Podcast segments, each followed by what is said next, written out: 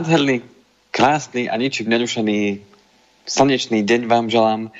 Takto netradičný čas, pondelok, a dokonca sme si vybrali, ani som o tom poriadne nevedel, že sme si vybrali práve pondelok, ktorý je pre veriacich pravoslavných veľmi dôležitý a hádam aj najväčší a teda oni oslavujú teraz Veľkú noc, tak to som ani nevedel, ale som sa dneska dozvedel. Takže všetkých vás teda vítam v tomto netradičnom čase a verím tomu, že si zvykneme na tento čas a že vám bude teda vyhovovať niektorým. Možno zachytíme teraz niektorých poslucháčov, ktorým sa v útorok uh, nedalo počúvať naživo. A opäť teda ideme naživo a pravdepodobne, ak e, bude trvať situácia, ktorá trvá a že tých informácií bude naozaj toľko, že e, dva týždne mi prišla taká doba e, veľmi dlhá, tak sme sa rozhodli a teda aj dohodli, že zatiaľ to dáme na takú kratšiu dobu a teda, že budeme vyslať každý týždeň a každý pondelok. Takže toľko z mojej strany na úvod. A ja dúfam, že na druhej strane je aj teda môj spanning partner a, a hlas ľudu a kamarát a Peťo Kršiak. Ste tam, Peter? V tejto chvíli sa pekný slnečný deň končí, som tu. Áno, hurá. A to ste ešte nepovedali, že tu máme aj Svetový deň marihuany. Takže to, ja tu budem zastupovať tých nahúlených. to vážne, to keby sme vedeli. Hmm? Ale až o 4.20 sa to údajne začína všetko oslavovať. 4.20, akože mm-hmm. po obede? Po obede, lebo je 24. a oni to majú tak, že o 4.20 e, sa konajú také najväčšie oslavy, že sa ide šňupať joint.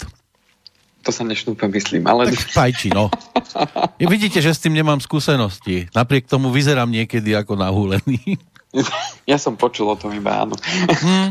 A ešte tu máme Medzinárodný deň slobody tlače tak budeme teraz tlačiť slobodne informácie ohľadom financií, ktoré zrejme asi budú dosť prechádzať zaťažkávajúcou skúškou v tomto roku však. Áno, a hm, ani nie zaťažko, skôr my budeme prechádzať to zaťažkávajúcou skúškou. No a väčšinou a, asi bez nich. A verím tomu, že aj s nimi, lebo však bez nich by sme tu už asi neboli. Tak vidíte, a sme aj bez nich. Áno. No a, a... Tak ja ešte to... dodám jednu vec. Na tej ano. druhej strane Skyblinky je Andrej Kovalčík, to treba povedať, že hlavný nositeľ informácií. Áno, pre tých, ktorí nás možno budú počúvať prvýkrát, tak áno. Mm, a Moje meno Andrej Kovalčík. Zatiaľ som nič nezmenil v tomto sme. Takže... Nehodláte sa ani, áno? Ani, ani neplánujem. Tak ste ano. potom na tom asi dobre po tej stránke finančného poradcu, že sa nepotrebujete premenovávať a utekať z boiska. Áno, presne tak. A to dúfam, že sa ani nikdy nestane. A verím tomu teda. Tak ste no, taký to... malý Marcel, čiže dnešný oslávenec meninový, lebo to je v, vo význame slova bojovník. Vy ste bojovník na tom finančnom poli tak e, po tom týždni, aká je situácia, alebo respektíve vlastne po dvoch sme sa stretli, lebo po, po Veľkej noci sme tu po, po prvýkrát v tomto Áno, áno, deň chýba do dvoch týždňov. Uh-huh. No to bol práve ten dôvod, ktorý ste povedali, že uh, budeme, uh, a teda čo som ja teda povedal, že uh, budeme vysielať každý týždeň práve z toho dôvodu, že tých informácií o tých financiách uh, je veľa respektíve, že sa veľa ve- vecí mení a menia sa, dá sa povedať, niekedy aj zo dňa na deň.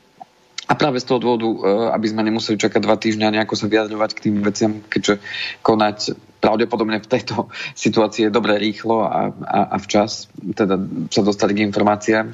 Hoci mnohí z vás tie informácie možno sledujú viacej ako inokedy, keďže možno máte viacej času. Len sú zahalené teraz takou rúškou tajomstva. Ehm, no a za ten týždeň, alebo respektíve za tie dva týždne sme sa dopracovali teda k tomu, e, čo sme avizovali pred tými dvoma týždňami, že sa teda pracuje na tých odkladoch eh, splátok v rámci úverov a eh, dopracovalo sa teda pravdepodobne aj na tom, že aká bude tá finančná pomoc aj pre tie veľké spoločnosti, aj pre malé. Viac menej už tento mesiac by mali dostať tú podporu. Ešte tam bola aj nejaká tá aj... zmienka okolo nepodmieneného príjmu, aj to sa začalo teraz nejak veľmi točiť.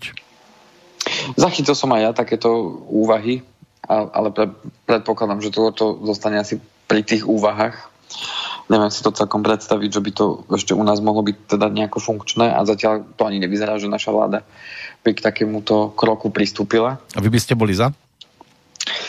Ja si myslím, že to ešte není sme tak ďaleko. Myslím eh, v tom zmysle eh, pochopenia toho, ako by to mohlo fungovať a uh-huh. Uh, že či, by, sú, či sú ľudia na to pripravení, to je otázka. Hej. Takže to je, no, oni ja sú to... pripravení určite prijímať takto, takto dostať peniaze. Áno, len či si ich dokážu vážiť. Ehm, vo vzťahu k tomu, že áno, že čo, čo by to s ľuďmi spravilo, ťažko povedať. Ehm, myslím, že to by bolo aj na samostatnú reláciu, mm-hmm. aby sme si to možno pre aj proti vysvetlili, alebo teda pozreli sa na to z nejakého uhla pohľadu. Mm-hmm. No, ja by som dnes teda mal taký plán, že dokončiť ten eh, krízový plán, ktorý sme začali. A teda už nám nechyba uh, veľa ho dokončiť uh, a z úvodu uh, urobíme to, že si v rýchlosti zrekapitulujeme, o čom sme hovorili v tej predošlej časti, aby sme plynule naviazali na, na tú dnešnú Áno, reláciu páči, môžete čo, čo tam začať. chcem dopovedať. Uh-huh. A potom sa dostaneme aj k tým aktuálnym info a trošku si to povie, povieme konkrétne, hlavne čo sa teda udialo v oblasti bank aj v ostatných finančných inštitúciách, k čomu pristúpili spoločnosti. No a uh, uvidíme teda, pokiaľ sa teda stihneme dostať, tak dúfam, že to dneska stihneme všetko. No určite prídeme po 11. hodinu, ale čo všetko ano. vtedy pospomíname, tak to v tejto chvíli netuší nikto. No a v každom prípade budem rád, keď e, v tej možno e, druhej časti by sme spustili aj možno telefonáty, alebo ak by vás niečo napadlo a napísali mailom, budeme veľmi radi, takže e, kontakty na nás Áno, kontakty sú. sú jednoduché, buď studiozavináč slobodnyvysielac.sk, potom na stránke našej tam je taká zelená obálka na titulke, alebo 048 381 0101. Samozrejme platí iba v čase premiéry, čiže 20. apríla 2020. Takže tešíme sa na vás a poďme teda na to. Takže v tej predošlej časti sme sa venovali teda príprave krízového plánu a prečo je to tu dôležité. A hovorili sme o tom, že napriek tomu, že dnešná situácia nám zahmlieva naše videnie a sústredí sa možno naša pozornosť len na tie, na tú súčasnosť a tie dni, ktoré sú blízko pred nami a nejako nás nezaujíma, čo bude o pol roka, o roko. A, a nedaj Bože ešte dlhšie. Avšak ja som práve vyzýval v tej minulej relácii k tomu, aby, aby sme si v rámci prípravy toho krízového plánu tak či tak sadli aj k tým strednodobým, možno dlhodobejším cieľom, pretože ako každá kríza aj táto prehrmí a pre nás je podstatné mať veľa dôvodov, prečo, prečo fungovať a prečo sa aj dneska snažiť a neostať len, len tak letargicky. Čiže spísať si svoje ciele, koľko, kedy a ako sa k ním dostať, spísať si svoje výdavky, svoje príjmy a čo najdetálnejšie sa dostať aj k tým výdavkom hlavne, lebo tie príjmy sú väčšinou veľmi jednoduché, tých nám chodí menej položiek ako tých e, výdavkov a e, dôležité, aby sme si tie výdavky spísali a dokázali identifikovať tie výdavky, ktoré musia byť, ktoré nemusia byť. Uh, hovorili sme aj o tom, uh, ako tú príjmovú stránku sa snažiť ovplyvniť, respektíve ako si položiť tie zá, základné otázky, čo v dnešnej situácii uh, znamená, uh, alebo čo dnešná situácia znamená pre váš príjem, či ho ovplyvní, neovplyvní, ak áno, akým spôsobom môžete na to reagovať, respektíve čo robiť preto, aby ten váš príjem uh, z niekade mohol plynúť, či už z inej činnosti, alebo z tej činnosti, ktorú robíte, len potrebujete sa dostať povedzme do online priestoru a tak ďalej.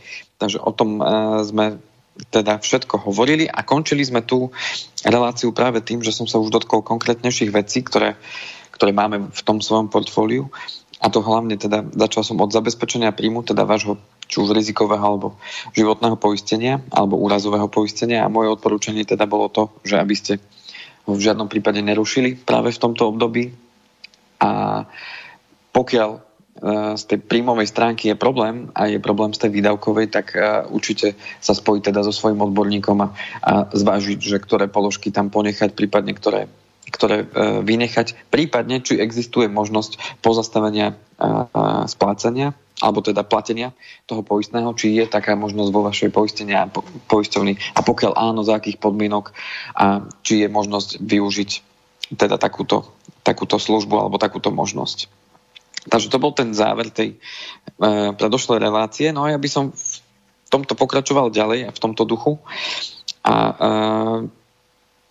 riešil už konkrétne tie existujúce zmluvy, ktoré vo svojom teda portfóliu máte a z toho zabezpečenia príjmu prešlo na druhý a tretí pilier a tam určite e, neodporúčam takisto, podobne ako pri tom životnom poistení, e, aby sme nesiahali na tie peniaze, ktoré sú hlavne teda v tom treťom pilieri. To znamená, aby ste zvážili, že či naozaj tieto peniaze v tomto období, hoci naozaj možno kritické, alebo to kritické ešte len príde, aby ste mm, zvážili, že či naozaj tieto peniaze sú vhodným nástrojom na to, aby ste si pomohli. A teda moje odporúčanie určite sa týchto finančných prostriedkov nedotýkať, pretože tie slúžia práve na zabezpečenie toho dôchodku. Ako som spomínal v úvode tej predošlej relácie, ten dôchodok nás čaká a jednoducho potrebujeme myslieť aj na to, že ten dôchodok jedného dňa príde a pokiaľ naozaj v tejto, síce áno, kritickej situácii tieto peniaze minieme, není to dobrý krok, pretože nejakú dobu vám trvalo, kým ste tie peniaze tam nasporili, plus aj teda vám tam možno prispieval niečo zamestnávateľ a dnes tie peniaze minus prebehu možno niekoľkých mesiacov by nebolo veľmi vhodné, lebo zase x rokov vám bude trvať, kým tú sumu peniazy tam navkladáte. A samozrejme, nevždy sa to každému oplatí. A v závislosti od toho, aké máte podmienky v rámci svojich zmluv, aj od toho závisí, aké percento sumy, e, ktorú tam aktuálne máte, by vám bolo vyplatené, respektíve akým spôsobom. Takže aj toto je veľmi, veľmi dôležité e, zvážiť. A pokiaľ nemáte v tom celkom jasno, určite odporúčam kontaktovať danú spoločnosť, prípadne vášho finančného sprostredkovateľa, prípadne človeka, ktorý vám s týmito vecami pomáha. Ďalej by som sa dotkol tzv. krátkých peňazí a tých rezerv, ktoré sme sa vždycky rozprávali od počiatku eh, vyslania tejto relácie o tom, že si ich treba tvoriť. Takže tie peniaze, ktoré máte na bežnom účte, terminálnom vklade alebo vkladnej knižke, eh, prípadne v nejakých eh, podielových fondoch, tak tam je dôležité zvážiť, z ktorých zdrojov máte vyberať teraz v tom období, keď tú rezervu naozaj budeme potrebovať, tak určite to, čo je na bežnom účte alebo čo je na vkladnej knižke, tak to automaticky viete, viete mať k dispozícii. To isté, čo máte na sporiacich účtoch, eh, či už pod účtami, to isté máte jednoducho k dispozícii a môžete s tým disponovať. Ak je možnosť a naozaj vám to váš príjem dovolí, prípadne sa to vašich príjmov nedotklo, tak ak ste boli zvyknutí tvoriť rezervy, tak odporúčam tvorte ich ďalej nevieme, čo môže prísť, či už v budúcnosti a mm, môže sa čokoľvek udiať. Ak vám to váš príjem dovolí, kľudne tvorte rezervu ďalej, pokiaľ vám to nedovolí, nič sa nedeje. Máte vytvorené rezervy, viete ich použiť v prípade potreby. Čo sa týka terminálnych vkladov, tam, keďže je to terminovaný vklad, tak ten je obmedzený na nejakú dobu. To znamená, že možno tam hrozia nejaké sankcie, ak by ste na tieto terminované vklady siahli. Sankcie v tom zmysle, že by vám nepripísali, povedzme, podľa toho, kedy máte výročie a kedy môžete disponovať s tými finančnými prostriedkami bez sankcií. O tom sa viete poradiť e, s bankou.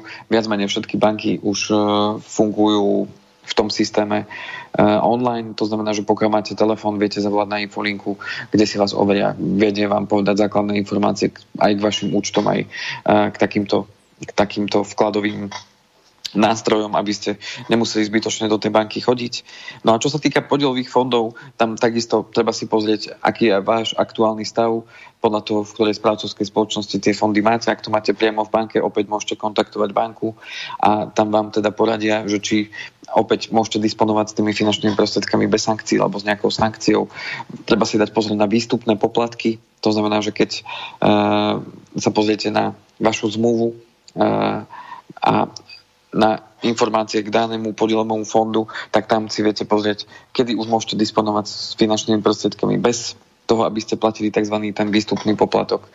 A zároveň treba zvážiť to, že či naozaj je to uh, momentálne vhodná doba na to, aby ste odtiaľ vyberali finančné prostriedky, pretože ak ste si sporili uh, v konzervatívnom podielovom fonde, to znamená peňažnom, prípadne dlhopisovom, tak sa treba pozrieť na to, že či naozaj hodnota uh, vášho majetku uh, je v súčasnosti vyššia ako váš vklad, aby sa z toho nestala naozaj nie veľmi príjemná skúsenosť, že budete vybrať finančné prostriedky uh, pod úrovňou vašich vkladov, to znamená, že, že potvrdíte stratu Takže určite odporúčam takisto aj v tomto smere sa poradiť s odborníkom, prípadne s bankou, prípadne s človekom, ktorému dôverujete a vyzná sa v týchto veciach, aby vám poradil, že či je vhodná doba odtiaľ finančné prostriedky aktuálne vyberať. No a čo sa týka strednodobej rezervy a čo sa týka uh, rezerv, ktoré ste si tvorili na také možno strednodobejšie obdobie, či už vo forme stavebného sporenia alebo vo forme možno pravidelného investovania do podielových fondov, kde už ste volili možno kombináciu dlhopisových a akciových fondov, prípadne čisto akciových, tak tam dávam veľký, veľký prst môj, povestný, že treba dať pozor a zvážiť opäť, že či aj z týchto finančných nástrojov vybrať v súčasnosti finančné prostriedky, pretože čo sa týka stavebného sporenia, aj tam v prípade, že vybráte finančné prostriedky skôr, to znamená, že vaša zmluva trvá uh, uh, menej ako 6 rokov, tak s najväčšou pravdepodobnosťou je tam opäť uh, nejaký poplatok za to, že ukončujete zmluvu skôr, pokiaľ nemáte nejaký špeciálny program. Zároveň e, podotýkam, že pri stavebnom sporení e, potrebujete zdokladovať do 6 rokov, že tie finančné prostriedky e, použijete na stavebné účely. Ak chcete získať štátnu prémiu, máte na to štandardne 12 mesiacov od výberu. No a samozrejme nezabúdajte aj na to, že tí, ktorí majú stavebné sporenia uzatvorené pred rokom 2019, tak tí majú tú výhodu, že po 6 rokoch môžete finančné prostriedky použiť bez toho, aby ste museli dokladovať účel použitia a získate tak aj štátnu prémiu. Takže takýmto spôsobom, pokiaľ by ste zrušili v tejto dobe túto zmluvu, už takúto uzavrieť neviete. Čiže aj toto je práve na zváženie a opäť odporúčam oslovte odborníka, oslovte priamo spoločnosť, prípadne vášho finančného sprostredkovateľa, aby ste, aby ste neurobili nejakú chybu a ne, možno v, v tom takom zbrklom a emocionálnom vypetom období, aby sme nerobili také chyby, ktoré by nás potom mohli mrzieť. No a dotknem sa aj e, takých ďalších odporúčaní, e, hlavne čo sa týka e, aj bank, aj rôznych platieb, ktoré, ktoré teda platíme, o ktorých sme už teda hovorili aj v tej predošlej relácii. No a to sú poplatky za bežné, účty od e, začiatku tohto roka keďže tam eh, došlo k zvýšeniu eh, toho, respektíve ten bankový odvod tam stále platí od 1.1. tohto roku. Zatiaľ ho ešte nezrušili, hoci nevieme, čo pán premiér aj s vládou vyrokovali s bankami práve v tomto období počas rokovania ohľadom odloženia splátok. Ale niektoré banky pristúpili k tomu, že znovu spoplatnili bežné účty, alebo niektoré dokonca zvýšili tie poplatky, alebo zvýšili tie, uh, tie spôsoby, respektíve tie, navýšili tie parametre tých vecí, ktoré potrebujete splniť, aby ste mali ten účet zadarmo. Takže aj toto si treba možno zvážiť a pozrieť, že to zistíte veľmi jednoducho z toho výpisu z účtu, že či vám banka účtuje poplatky, aké a za čo, aby ste možno zbytočne vybrali hotovosť bankomatu, keďže vám to povedzme vaša banka spoplatňuje. Aj to sú možno drobné, ktoré si nevšímame, ale keď je to možno 3, 4, 5 eur za mesiac, tak je to hneď razom 60 eur za mesiac a to je taký jeden za rok, stredne 60, veľký nákup, ale teda pardon, za rok. Uh-huh. tak to je tiež taký jeden stredne veľký nákup, prípadne uh, plná nádrž do, do auta. Takže aj na tom sa dá určite ušetriť. A potom uh, platby, či už za televíziu, za paušály, uh, paušál, keď máte každý v rodine a povedzme majú to už aj deti, ktoré sú povedzme už tínedžeri a uh, majú možno vysoké paušály, ktoré platíte, uh, tak je, na čím aj možno porozmýšľať nad tým, že či neexistuje nejaká lacnejšia verzia alebo či neexistuje niečo, niečo lacnejšie, uh, kde, by, kde by ste dokázali znižiť opäť svoje výdavky. to isté platby za te- televíziu teda pokiaľ tam máte rôzne programy a veci, ktoré síce dneska sa zídu, lebo máte čo pozerať, ale podľa mňa človek, keď chce, tak si nájde aj inú, inú vec, nielen pozerateľku, mm. a ktorá by mohla byť aj užitočnejšia ale to už je na každého zvážený, toto sú len moje odporúčania. E, samozrejme potom zvážiť, e, či už streamovacie služby, e, ak si platíte, prípadne rôzne hry, nákupy v hrách, aplikácie a tak ďalej. To všetko sú veci, ktoré sa zbiera koronka ku koronke a keď si to práve v tých výdavkoch spíšete, tak budete vidieť, koľko na čo dávate a vy viete potom rozhodnúť a zvážiť, že či toto je naozaj výdavok, ktorý som dnes ochotný platiť a akceptovať alebo mám možnosť to znižiť, tak možno si to dočasne znižím a odopriem si to práve kvôli tomu, aby som túto situáciu, keď mám obmedzený príjem, zvládol a potom zase, keď sa dostaneme do toho uh, už štandardu, povedzme aj toho príjmového a uh, s tým, že vaša peňaženka to zvládala a keď sa k tomu rozhodnete vrátiť, vždycky sa k tomu vrátiť dá. To znamená, že um, keď chceme, keď chceme uh, možno niečo, niečo uh, zmeniť a potrebujeme sa trošku pripreť, tak uh, toto sú nástroje, ktoré môžeme na to využiť. No a dotknem sa ešte takej uh, témy a potom si môžeme dať krátku, krátku uh, prestavočku, aby sme to oddelili. Uh-huh. Uh, dotknem sa témy ešte úverov, pretože tá je taká uh, často spomínaná. Uh, a ešte potom jednu otázku, ktorú som dostal od jednej klientky, aby som možno zodpovedal niektoré veci, o ktoré sa možno ľudia obávajú. Tak týka sa to teda tých úverov a čo môžete ešte s tými existujúcimi úverovými zmluvami, ktoré máte robiť.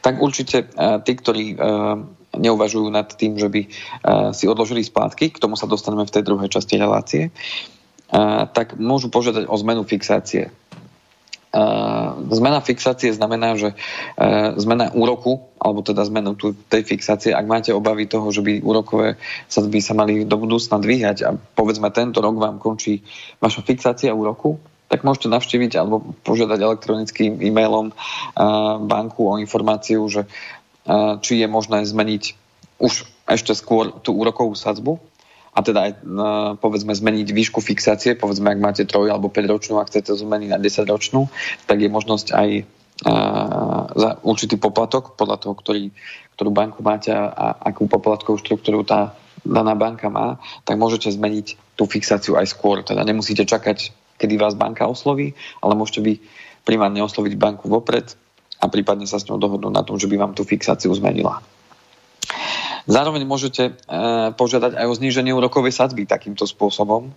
To znamená, povedzme, že fixácia vám vyhovuje, ale máte pocit, že e, vaša úroková sadzba je veľmi vysoká oproti tomu, čo momentálne trh ponúka, tak sa môžete opäť s bankou e, dohodnúť a porozprávať prípadne prostredníctvom vášho finančného odborníka, aby vám teda zistil, či je možnosť požiadať o zníženie úrokovej sadzby. Opäť zvážiť aj ten poplatok, ktorý za to je a akým spôsobom by vám banka vedela vo vzťahu k tomu vyhovieť.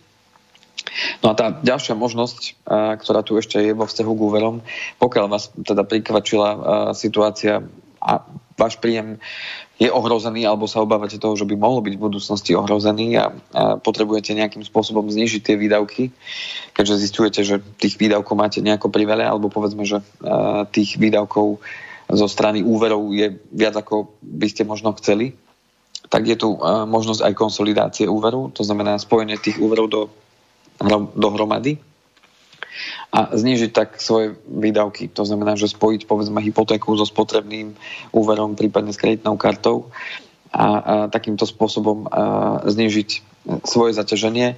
Avšak opäť prizvukujem, je veľmi dôležité, aby ste sa o tom poradili s vašim finančným odborníkom, ak ho máte, ak nie, aby ste to zvážili uh, prípadne aj kon- s konkrétnym finančným uh, alebo teda s hypotekárnym alebo úverovým špecialistom vo vašej banke, pretože nie vždy uh, je to vhodné a veľmi, veľmi dôležitá je práve otázka toho, že čo s tými ušetrenými finančnými prostriedkami urobíte.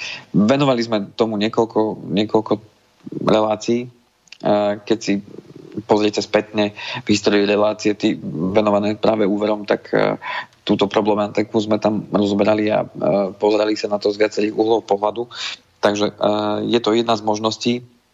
Samozrejme je dôležité zvážiť každú jednu z nich, či je pre vás vhodná a v tej ďalšej časti relácie si uh, plynule prejdeme na tie aktuálne informácie, ktoré vyšli teda uh, tesne pred Veľkou nocou a uh, teda už sú spustené aj tie odklady splátok a povieme si aj to, čo niektoré banky tento týždeň, teda minulom týždni urobili a čo to môže asi znamenať a, a, a, a tak ďalej. Takže Dobre. Toť, toť, toť sumár tej minulej relácie a dokončenie toho krízového finančného plánu, ktorý takýmto spôsobom, keď si ho ucelíte dokopy, tak uh, dostanete uh, výstup vo forme toho, že OK, tieto výdavky môžem, môžem dať preč, uh, s mojimi príjmami môžem urobiť toto, s tými zmluvami, ktoré mám, môžem urobiť toto.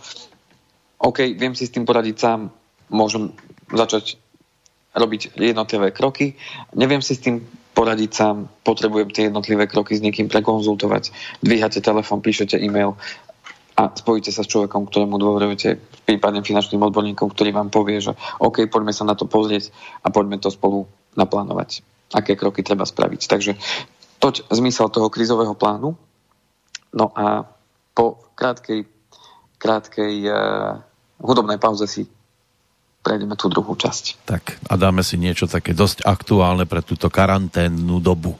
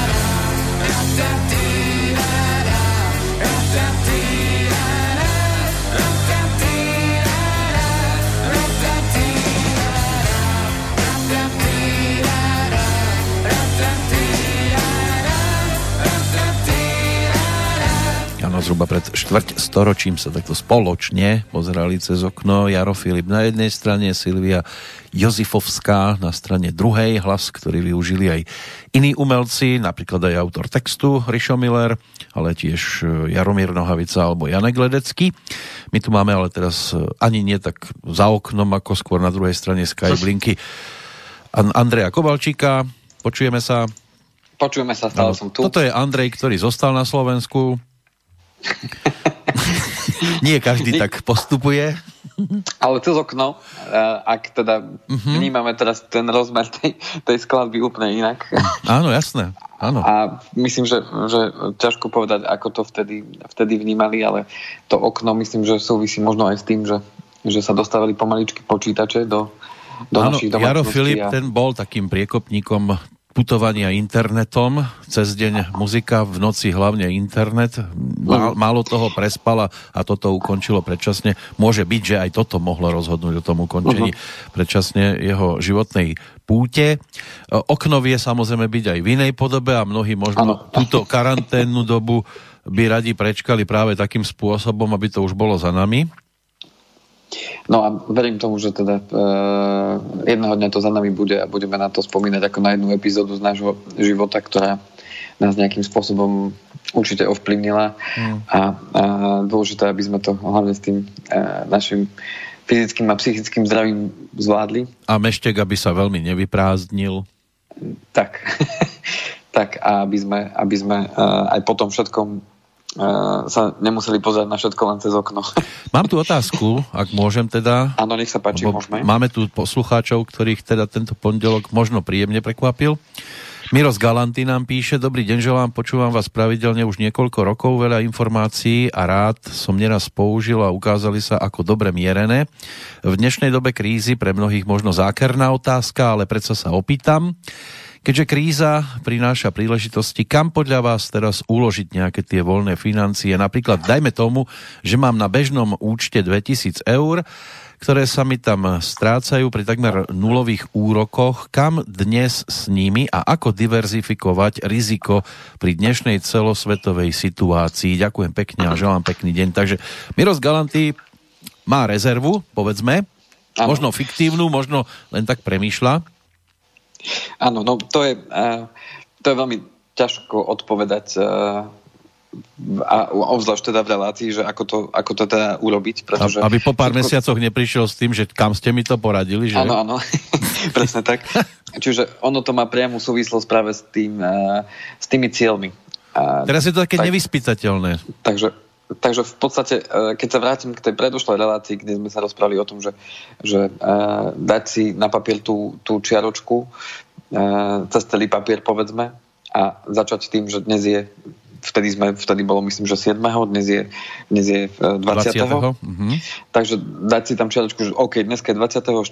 mám na účte 2000 eur a kedy tie peniaze asi budem potrebovať a na čo. To znamená, že čo chcem, povedzme, do jedného, do dvoch rokov, čo chcem do troch, do štyroch, do piatich, do siedmých, do desiatich rokov, či už pre seba, pre svoju rodinu, alebo um, či už to má byť, ja neviem, chcem, chcem sa ísť pozrieť niekam do sveta, alebo chcem, chcem pre moje deti niečo odložiť, alebo chcem si tieto peniaze, uh, ktoré mi nebudú chýbať a mám takúto sumu, povedzme, uh, a chcem ich využiť práve na to, aby som si prilepšil na ten dôchodok.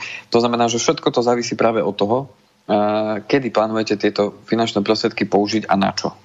A na základe toho potom sa už dá nájsť vhodný nástroj, ktorý vám môže pomôcť tieto finančné prostriedky niekam zainvestovať alebo teda odložiť s tým, že na základe toho potom vieme, vieme nájsť to vhodné, vhodné riešenie, prípadne tie finančné prostriedky rozdeliť na viacero častí. Takže v závislosti od toho, koľko ich je a na čo ich chceme použiť. Čiže nedá sa jednoznačne odpovedať na tú otázku, že, že kam teraz s nimi, lebo to závisí naozaj od toho, kedy tie peniaze budete potrebovať, na aký cieľ. Mm, zároveň treba zvažiť, aké riziko ste ochotní podstúpiť e, a e, v závislosti od toho môžeme očakávať určitý výnos. Takže toto sú veci, ktoré sa nedajú opomenúť pri tomto.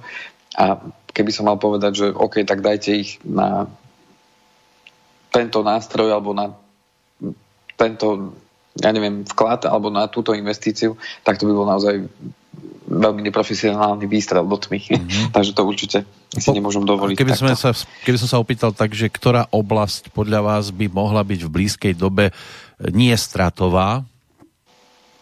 Mm, ani toto nemôžeme nejako jednoznačne povedať, pretože uh, každý z tých nástrojov, či už, ktoré som spomínal, či už je to sporiaci účet, či je to uh, vkladná knižka, či je to uh, terminálny vklad, alebo je to podielový fond, lebo tých podielových fondov máme tiež veľa druhov, uh, tak všetky tie nástroje majú určité vlastnosti a na základe tých vlastností a určitého profilu a um, tej rizikovosti, ktoré v sebe nesú, tak uh, sú vhodné na pre určitý typ uh, investície, uh, pre určitý uh, typ cieľa, respektíve pre určitý typ klienta vo vzťahu k jeho preferenciám. Čiže čo pôjde alebo nepôjde, mm, sa nedá takto jednoznačne určiť. Ak by Miro A... chcel dať nejakú doplňujúcu otázku, tak samozrejme ešte môže. Nech sa páči, prípadne ma kontaktovať teda na moje mailové adrese. Áno, to potom spomenieme, potom, potom spomenieme ku koncu, aby sa to nemuselo hľadať tak. počas uh, relácie. Aby sa to niekde. nemiešalo. Ale v každom Áno. prípade som veľmi vďačný, že sa ozval posluchač. A nie je jediný, máme tu ešte Antona, ktorý nám poslal otázku, e, že aký máte názor na virtuálnu menu Bitcoin. Aj v tejto dobe možno, že je to dosť dôležité.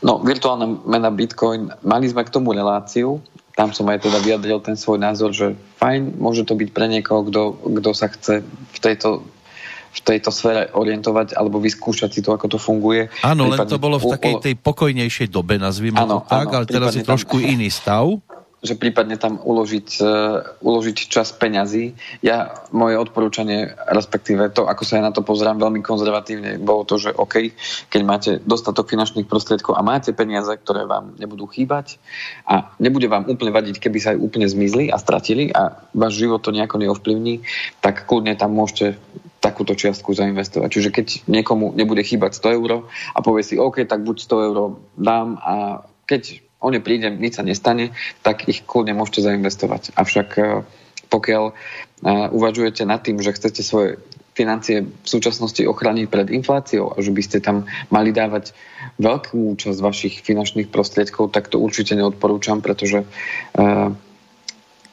to, to je skôr špekulácia, to není investovanie. Hmm. Investovanie znamená to, že máte pripravený určitý plán, máte určitú stratégiu a využívate na tú stratégiu určité nástroje za dosiahnutím určitého cieľa. Či už je to zhodnotenie peňazí alebo uh, príprava nejakého kapitálu na nejakú ďalšiu investíciu, kdežto zarobenie peňazí na tom, že niekam vložím a o mesiac, o dva, o tri, o pol roka idem vyberať so ziskom a ziskom niekoľko desiatok percent, tak to už je špekulácia. Takéto špekulácie tu už boli. Um, v inej forme samozrejme, týmto nechcem porovnávať alebo dávať to na jednu úroveň, len mnoho ľudí sa vedelo získať uh, práve na na tú stránku uh, rýchlo zarobených peňazí bez toho, aby som niečo musel urobiť. Uh-huh. A uh, ono to už tu bolo a aj na to veľa ľudí doplatilo. Niektorí zarobili, áno, niektorí boli s tým spokojní a, a niektorí na tom prerobili a dodnes očakávajú, že ich niekto odškodní. No, zarábajú to... hlavne tí prví, ktorí sa tam dostanú. No a tu, ne, tu ne, vôbec to nechcem dávať na jednu úroveň. Ale uh, čo chcem povedať je to, že uh, je to istá forma špekulácie a z môjho pohľadu ako finančného odborníka je to špekulácia. Mojou úlohou nie je klientom ukazovať, že fajn, poďte, ideme tu zašpekulovať a možno vyjde, možno nevyjde. A s piatimi zo 100 klientami by sme akože zvíťazili, že by sme dosiahli parádny zisk a boli by spokojní.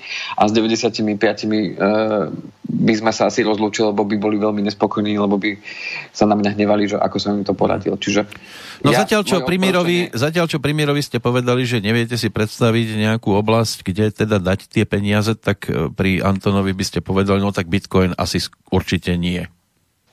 Skôr pri Mirovi som hovoril o tom, že nie, že si neviem predstaviť, viem si predstaviť veľa oblastí, akurát neviem, čo Miro chce. Je, Takže tak. tým pádom to bola okay. odpoveď pre Mira. Uh-huh. A, a odpoveď pre Antona, že opäť tá istá, a, skôr by to bolo o tom, že fajn, Bitcoin, Bitcoin je uh, špekulácia z, moj, z môjho pohľadu a pokiaľ niekto má, má tendenciu ísť týmto smerom, fajn, choďte, vyskúšajte, ale naozaj s takými peniazmi, ktoré vám chýbať nebudú. Uh-huh to, to, to v rámci Bitcoinu. A k tomu, že ako Bitcoin stojí, pravdu povediac, e, nejako som to nesledoval, akurát e, iba to, čo som zachytil zo správ, že tie, e, ten Bitcoin išiel tiež smerom dole.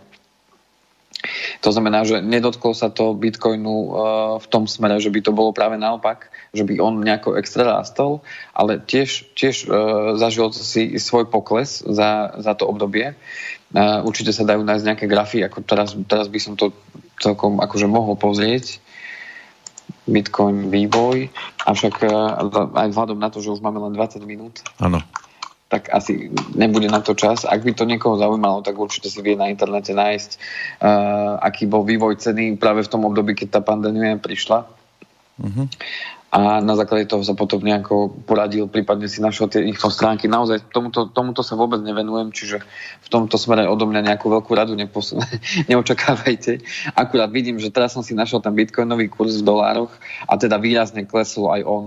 Mm-hmm. Pretože tam sa tiež premietli tie očakávania uh, investorov, že, že čo sa bude diať a momentálne je na úrovni niečo cez 7 tisíc dolárov a klesol z hladiny uh, v prebehu. No, najvyššie bol v roku o, 2020, najvyššie bol 22. Čiže pred dvoma mesiacmi. Bol na úrovni 10 tisíc a v súčasnosti je na úrovni 7 tisíc a klesol až pod 5 tisíc. Uh-huh. Čiže tým pádom aj Bitcoin je v súčasnosti veľmi volatilný, poviem také slovo, čiže veľmi to skáče hore dolu, aj keď už sa od toho dna odrazila ide smerom hore, ale kedy a čo na neho všetko vplýva, je tam viacero faktorov. Takže. Možno, možno keď má niekto peniaze povedzme na cigarety, ktoré si dáva, tak nech ich investuje do bitcoinu. Keď o ne príde, rodina sa poteší. Alebo na druhú stranu, pokiaľ nemá náhodou vytvorenú rezervu a tie peniaze, ktoré dáva do cigaret, môže dať aj do toho, že si tú rezervu vytvoria. Ano. Potom, keď si vytvorí tú rezervu a povie si, a, ah, tak čo zdám do toho, do Bitcoinu, OK. no inak Miro poslal takú doplňujúcu otázku, že e, na doplnenie dajme tomu, že uvažujem o dobe 3 až 5 rokov, ako ich v tomto horizonte čo najlepšie zhodnotiť pri nejakej tej strednej miere rizika, to je o tých dvoch tisíckach eur. Uh-huh. No, Opäť ťažko povedať, 3 až 5 rokov. 3 až 5 rokov určite to môže byť len, len nejaké konzervatívne riešenie. Mm, v závislosti od toho, s čím už má Miro skúsenosti, ťažko povedať. Môže to byť podielový fond, môže to byť pravidelné investovanie do podielového fondu. Je tých e, možností viacero. Ak je veľmi konzervatívny, môže zvážiť povedzme nejaký terminálny vklad alebo v kombináciu terminálneho vkladu s pravidelným investovaním. Ťažko, ťažko sa mi takto radí. Tých ano. možností je tam naozaj viacero. Dobre, my sme pichli do sieho hniezda a našťastie tie osičky nám to v dobrom vracajú. Je tu aj Juraj aktívny.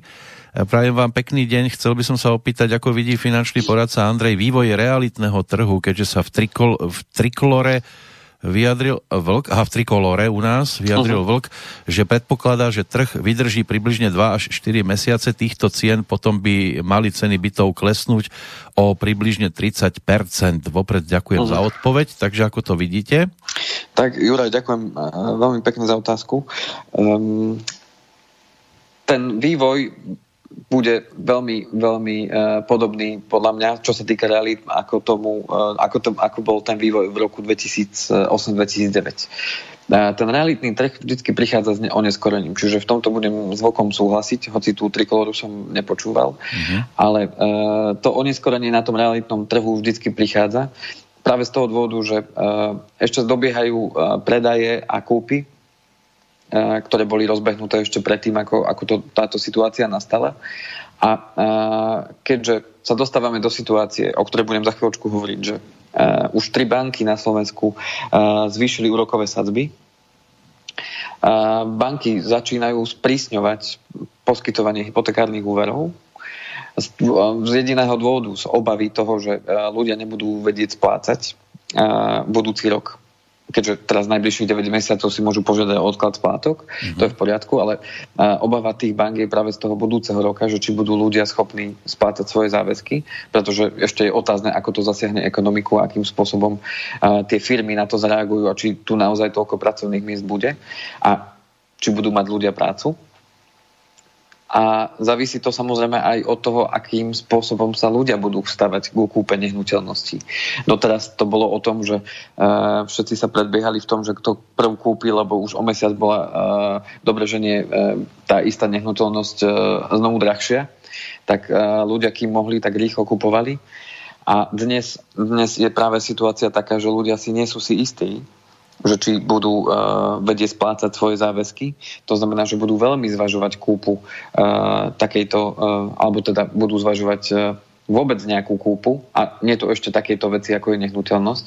To znamená, že to si budú môcť dovoliť tí ľudia, ktorých sa uh, tá kríza nejakým spôsobom nedotkne, respektíve ich príjmov sa to nedotkne.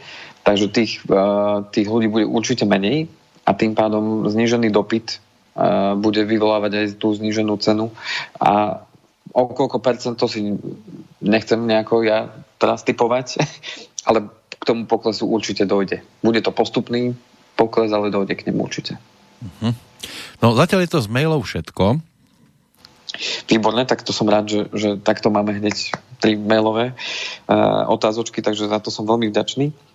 Takže plynule prejdem uh, na tie aktuálne info, ako som už teda spomenul, tri banky už zvýšili uh, úrokové sadzby, nie o nejakú markantnú sadzbu, hlavne to bolo pri tých dlhších fixáciách, to znamená pre fixácie 4 a viac rokov. Uh, je to práve, ako som spomínal, z tej obavy, uh, že či ľudia budú mať, uh, a teda tí klienti budú mať uh, priestor naďalej plniť svoje záväzky a je tam určitá obava z toho, že nebudú mať čoho čo je celkom asi opodstatnená obava. A, zároveň teda sprísňujú podmienky. To znamená, že sprísňujú podmienky v tom smere, že už si budú uh, tvrdšie uh, poviem to tak v úvodzovkách, preklepávať toho klienta alebo toho záujemcu o úver. To znamená, že uh, či tá minulosť bola v poriadku, eh, či má dostatočné rezervy eh, príjmové vo vzťahu k tomu záväzku alebo k tomu zamýšľanému úveru, ktorý si plánuje zobrať. Zároveň znižuje tzv. LTV, to znamená loan to eh, value, to znamená, že pre domy už niektoré banky znížili percento LTV teda na 70%, čiže 70% z hodnoty tej nehnuteľnosti. Už mám skúsenosť prvú, že pri internom ocenení e, bytu e, dosť výrazne oproti trhovej cene e, banka ohodnotila výšku nehnuteľnosti. Trhovo, trhovo sa pohybuje ten byt v danej lokalite niekde na úrovni 103, 105 tisíc, ale banka ho interne ocenila na 90, čiže už pomaličky banky rátajú tiež s tým, a s tou otázkou, ktorú položil Juraj, že, že tie nehnuteľnosti a ich hodnota teda klesne.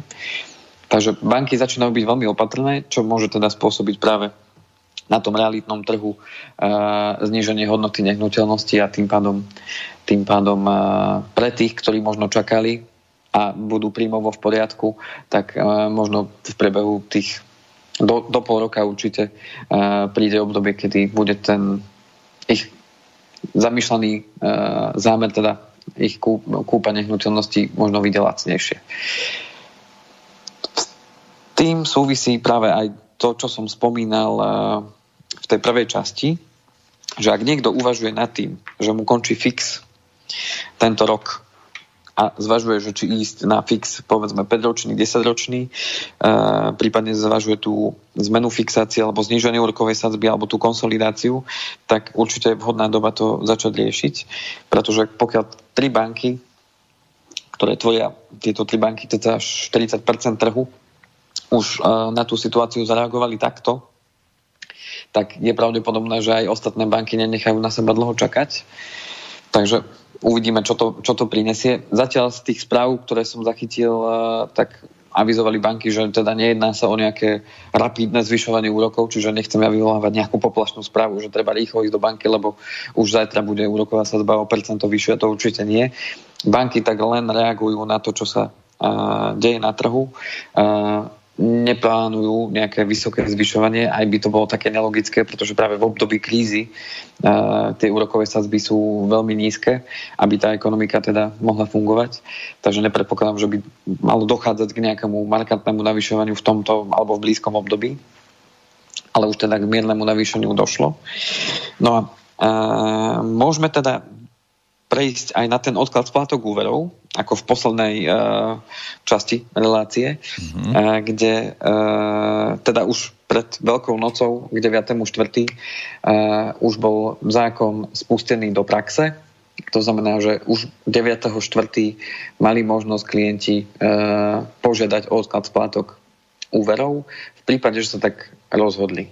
Všetky banky uh, pristúpili k tomu, že je to vo forme online formulára, v zásade. Samozrejme, viete tento formulár si aj vytlačiť, prípadne ísť e, do banky a tam to vyriešiť.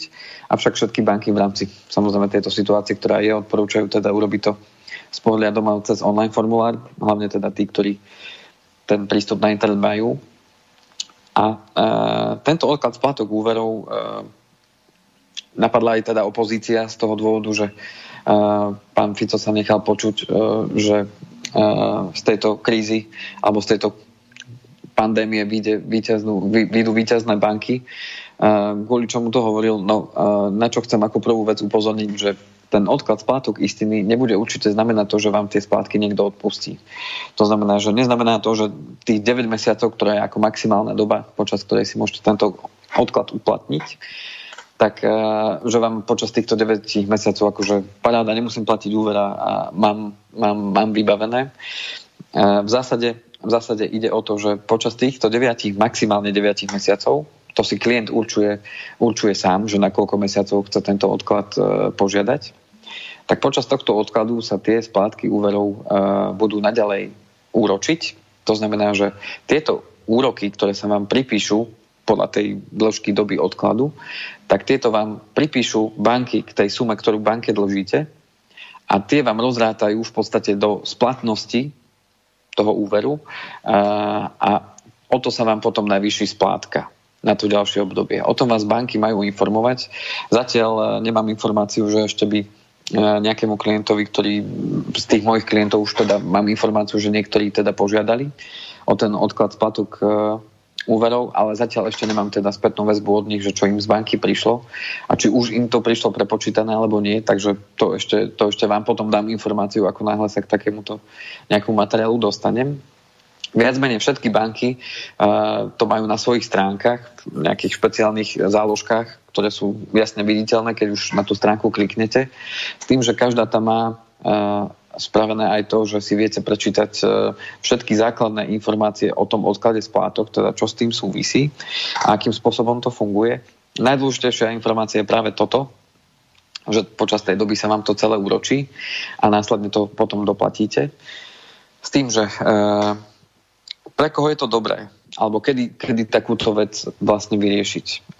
No určite je to dobré urobiť vtedy, keď naozaj viete, že nasledujúci mesiac už budete mať problém so splácaním tej hypotéky. Čiže určite moje odporúčanie je, ak teda neexistujú nejaké zdroje, ktoré by vám pomohli zvládnuť tú situáciu. Alebo naozaj sa obávate toho, že vaše príjmy v tom budúcom období by naozaj mohli klesnúť výrazne. A že na tú splátku úveru jednoducho mať nebudete, tak lepšie je o ten odklad požiadať. Čo sa týka hypotekárnych úverov, tak tam samozrejme sú tie spravidla, tie úrokové sazby v súčasnosti u všetkých klientov veľmi nízke, to znamená pohybujú sa niekde okolo toho 1 až 1,5% A tam tým, že je to hypotéka a rozkladá sa to na dlhú dobu, tak tam tú, tú výšku, e, tá, tá, tú navýšenú splátku až tak veľmi nepocítite. Avšak pokiaľ je to e, spotrebiteľský úver, e, to znamená spotrebný úver, ktorý je čím samozrejme vyšší, tým, tým je tá splátka vyššia, a samozrejme, čím je vyššia tá istina, teda nesplatená časť toho úveru, tak tým samozrejme aj ten úrok, ktorý je z pravidla teda vyšší ako e, 5-6% na tom spotrebiteľskom úvere, tak e, aj tá splátka sa vám potom výraznejšie navýši na to ďalšie obdobie do splatnosti toho úveru a tým pádom sa aj oveľa viacej preplatí na tom úvere. A toto je práve ten dôvod, ktorý vyzdvihol uh, tam pán Fico, že banky na tom zarobia, že oni teda sa snažili presadiť to, aspoň podľa ich tvrdení, eh, sa snažili presadiť to, aby to bolo obdobie bezúročné. Mm, z toho pohľadu klienta by to samozrejme bolo výborné riešenie, že by sme mohli mať odklad splátok istými bez toho, aby sa uročilo. Avšak eh, zostalo to v tej verzii a je to platné v tej verzii, že počas tých splátok, teda počas toho odkladu splátok to úročené teda bude, čo mne do istej miery logikou z pohľadu banky dáva, pretože keď raz niekomu požičala peniaze, tak prečo by ne, nemala za to dostávať úrok. Ten človek to dobrovoľne podpísal, chcel si požičať, vedel o tom, že, že ten úrok platiť má, tak jednoducho tak to je. Hm, mal by s tým počítať, Z pohľadu klienta ale... samozrejme sa niektorí klienti môžu obrátiť, no OK, ja by som to splácal, ale nemôžem, lebo mi zatvorili obchod, čiže, e, alebo zatvorili mi moju firmu alebo firmu, v ktorej pracujem a ja nemôžem pracovať, mám znížený príjem a jednoducho nedá sa mi to ovplyvniť, tak samozrejme chápem aj tú druhú stránku. Nechcem sa stavať ani do role, že budem hájiť jednu alebo druhú stranu. Proste situácia je taká, aká je. Nehovorím, že je dobrá, nehovorím, že je zlá proste je taká, aká je, treba to brať také, aké to je. Áno. Len, a... len keď už teda toto hovoríte, tak ešte je tu taká vec, ktorá ľudí trápi, že veľké obchody sú otvorené, tie zarábajú a malí podnikatelia, ktorí živia častokrát celú rodinu, musia mať zavreté. Áno, toto je tiež vec, ktorou som sa stretávala na ktorú sa ma ľudia pýtali, že a ako to vidím a, a čo si myslím, že kedy už tá ekonomika, kedy to už otvoria a tak ďalej. No ja som tiež vedel odpovedať asi tak, ako odpoviem aj vám, že neviem. Neviem, prečo to tak je, neviem, prečo to takto spravili, prečo, uh, prečo to nespravili inak. Mm. Ako sa hovorí, že po bitke je každý generál. Uh, dnes, ak mám teda dobré informácie, dnes má byť teda tlačová uh, beseda vlády, kde by mali hovoriť práve o tom uh, pláne, ako postupne idú teda uvoľňovať uh, ekonomiku a ako budú postupne otvárať obchody, aké prevádzky, aké typy kedy. Podobne predpokladám asi podľa vzoru Českej republiky, kde už toto myslím, že pred týždňom, alebo ak by nie viac ako pred týždňom už teda oznámili, že aké dátumy, koľko budú a čo budú uvoľňovať a akým spôsobom. Takže predpokladám, že niečo takéto už príde aj ku nám a, a mohlo by to zlepšiť náladu uh-huh. aj tých podnikateľov, ktorí mo- museli bohužiaľ zatvoriť a tých malých prevádzok. Tak verím tomu, že v tomto smere sa to zlepší a, a že sa postupne dostaneme do toho takého normálnejšieho fungovania a, a budeme vedieť No áno, len môže dôjsť k tomu fungovať. domino efektu, keď niekto povedzme mal 5-6 dodávateľov a medzičasom mu dvaja z toho vypadnú, tak v podstate skončil aj on, lebo ak potrebuje 5-6 tak si s tromi, štyrmi nemusí vystačiť, lebo povedzme, že berie od niekoho jeden diel, od druhého druhý diel a takto to postupne vyskladá a teraz mu budú chýbať dva z týchto dielov a bez nich to nemôže zložiť dohromady, tak aj on skončil. Áno, to úplne plne chápem a, hmm. a sú to presne ako hovoríte, to je uh, naskladané reťaz, reťazce. Tých, tých subdodávateľov a, a odberateľov a tak ďalej. To znamená, že vznikajú takéto reťazky, ktoré na seba nadvezujú a poznám niekoľko aj mojich kamarátov, aj klientov, aj známych, ktorí jednoducho sú takto fungujúci malé firmy, ktoré majú aj svojich odberateľov, aj svojich dodávateľov a tiež musia zatvoriť. Sú v podstate e, na bode mrazu a tiež čakajú, čo bude, ako bude, riešia na každú stranu, ako zastaviť leasing, mm. akým spôsobom si odložiť toto, toto, aby dokázali prežiť.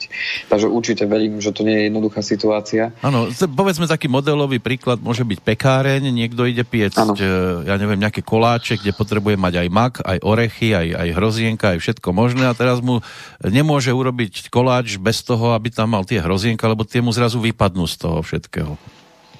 Áno, no ja, ja vám verím, že, že postupne dojde k tomu uvoľňovaniu a že, že sa k tomu k tomu postaví aj vláda, takže že keď už naozaj môžu byť veľký otvorení, tak, tak poďme výzvu stretia tým malým, aby, aby mohli fungovať a, hmm. a, a nejakým rozumným spôsobom to uh, postupne rozbehnúť. A... Hmm. No ale svet bude keď tak či tak už trošku iný, ako bol predtým keď sa to Určite. bude všetko štartovať. Ešte ale skôr ako prejdeme do finále, mám tu ešte reakcie od Juraja, tak ak môžem, uh-huh. tak by som sa k tým e, jeho otázkam ešte vrátil. On riešil tam tu tie, ten trh e, nehnuteľností, tak má na doplnenie ešte dva maily.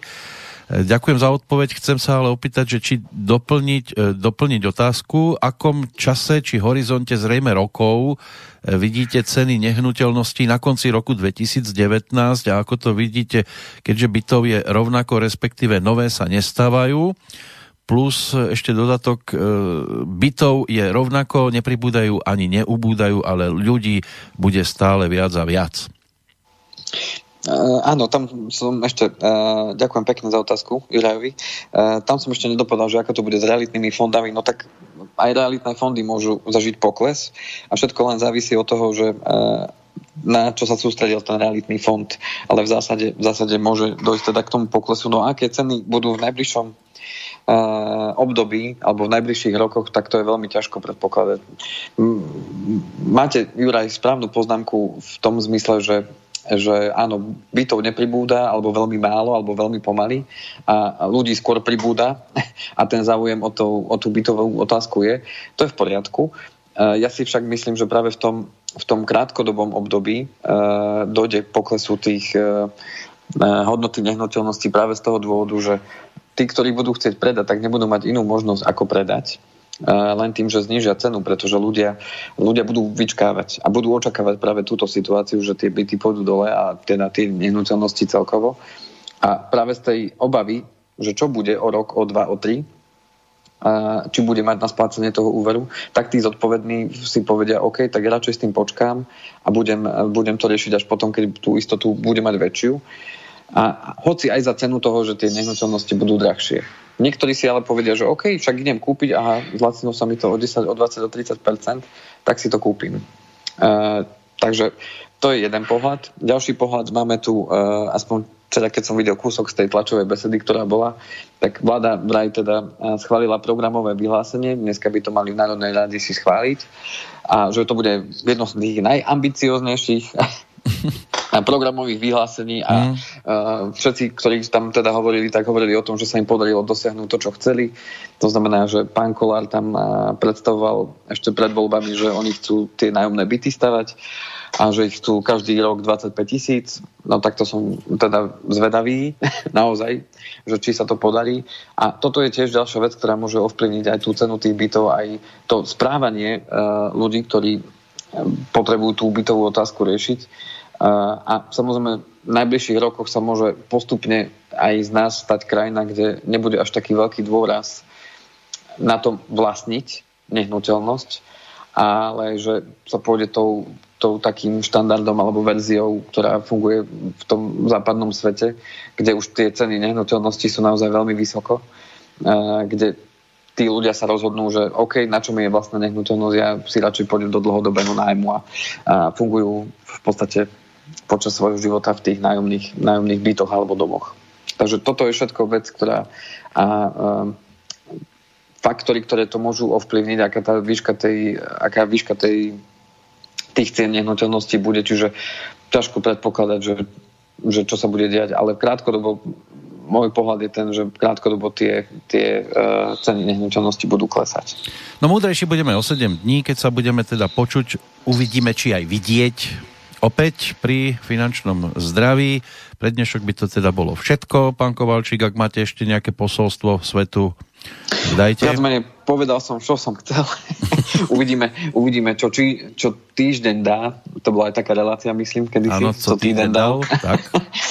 tak budeme aj my mať teraz, že čo týždeň dal a, a budeme teda v novom vysielacom čase v nový deň, teda o týždeň v pondelok o 10. A uh, ja sa budem na vás teda tešiť a ďakujem veľmi pekne. Tie kontakty ešte na vás prípadne?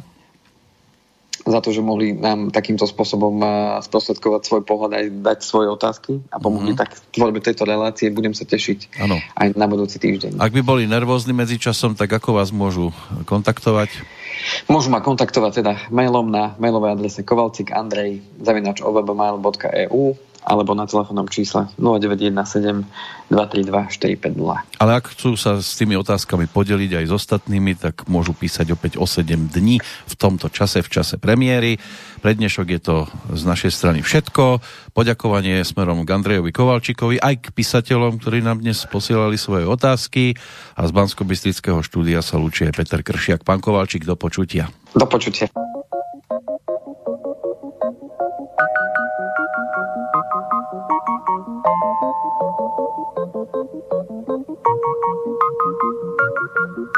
Жил-был художник один,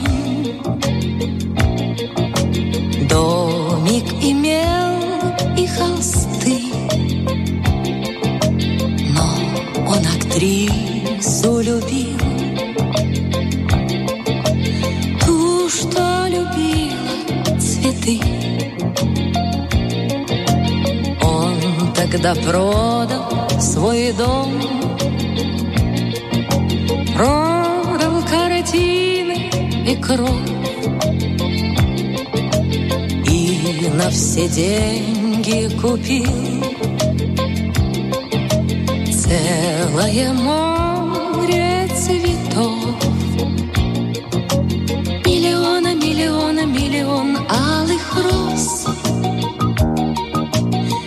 окна, из окна, из окна видишь ты.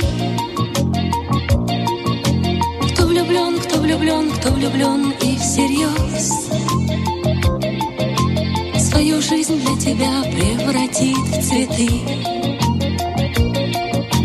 Миллиона, миллиона, миллион алых роз Из окна, из окна, из окна видишь ты. Кто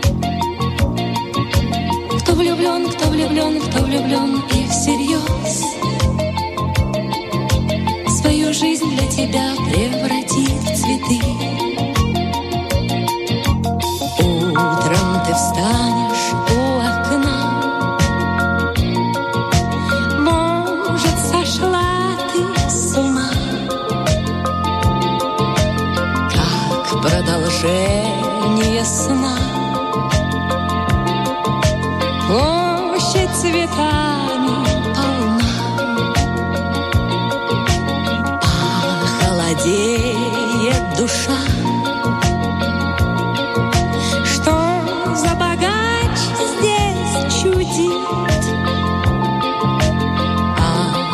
Окном чуть дыша.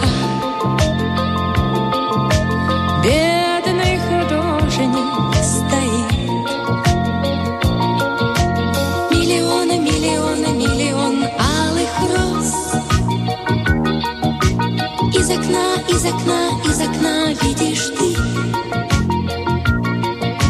Кто влюблен, кто влюблен, кто влюблен и всерьез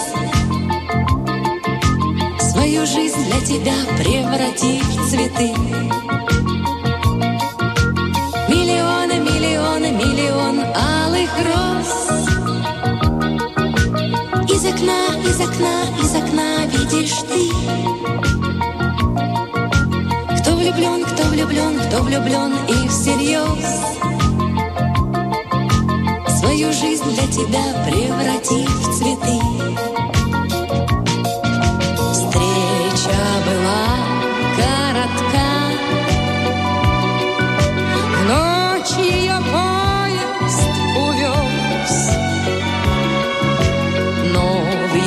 жизни была. Песня безумная роз Прожил художник один. Много он бед перенес, но в его жизни была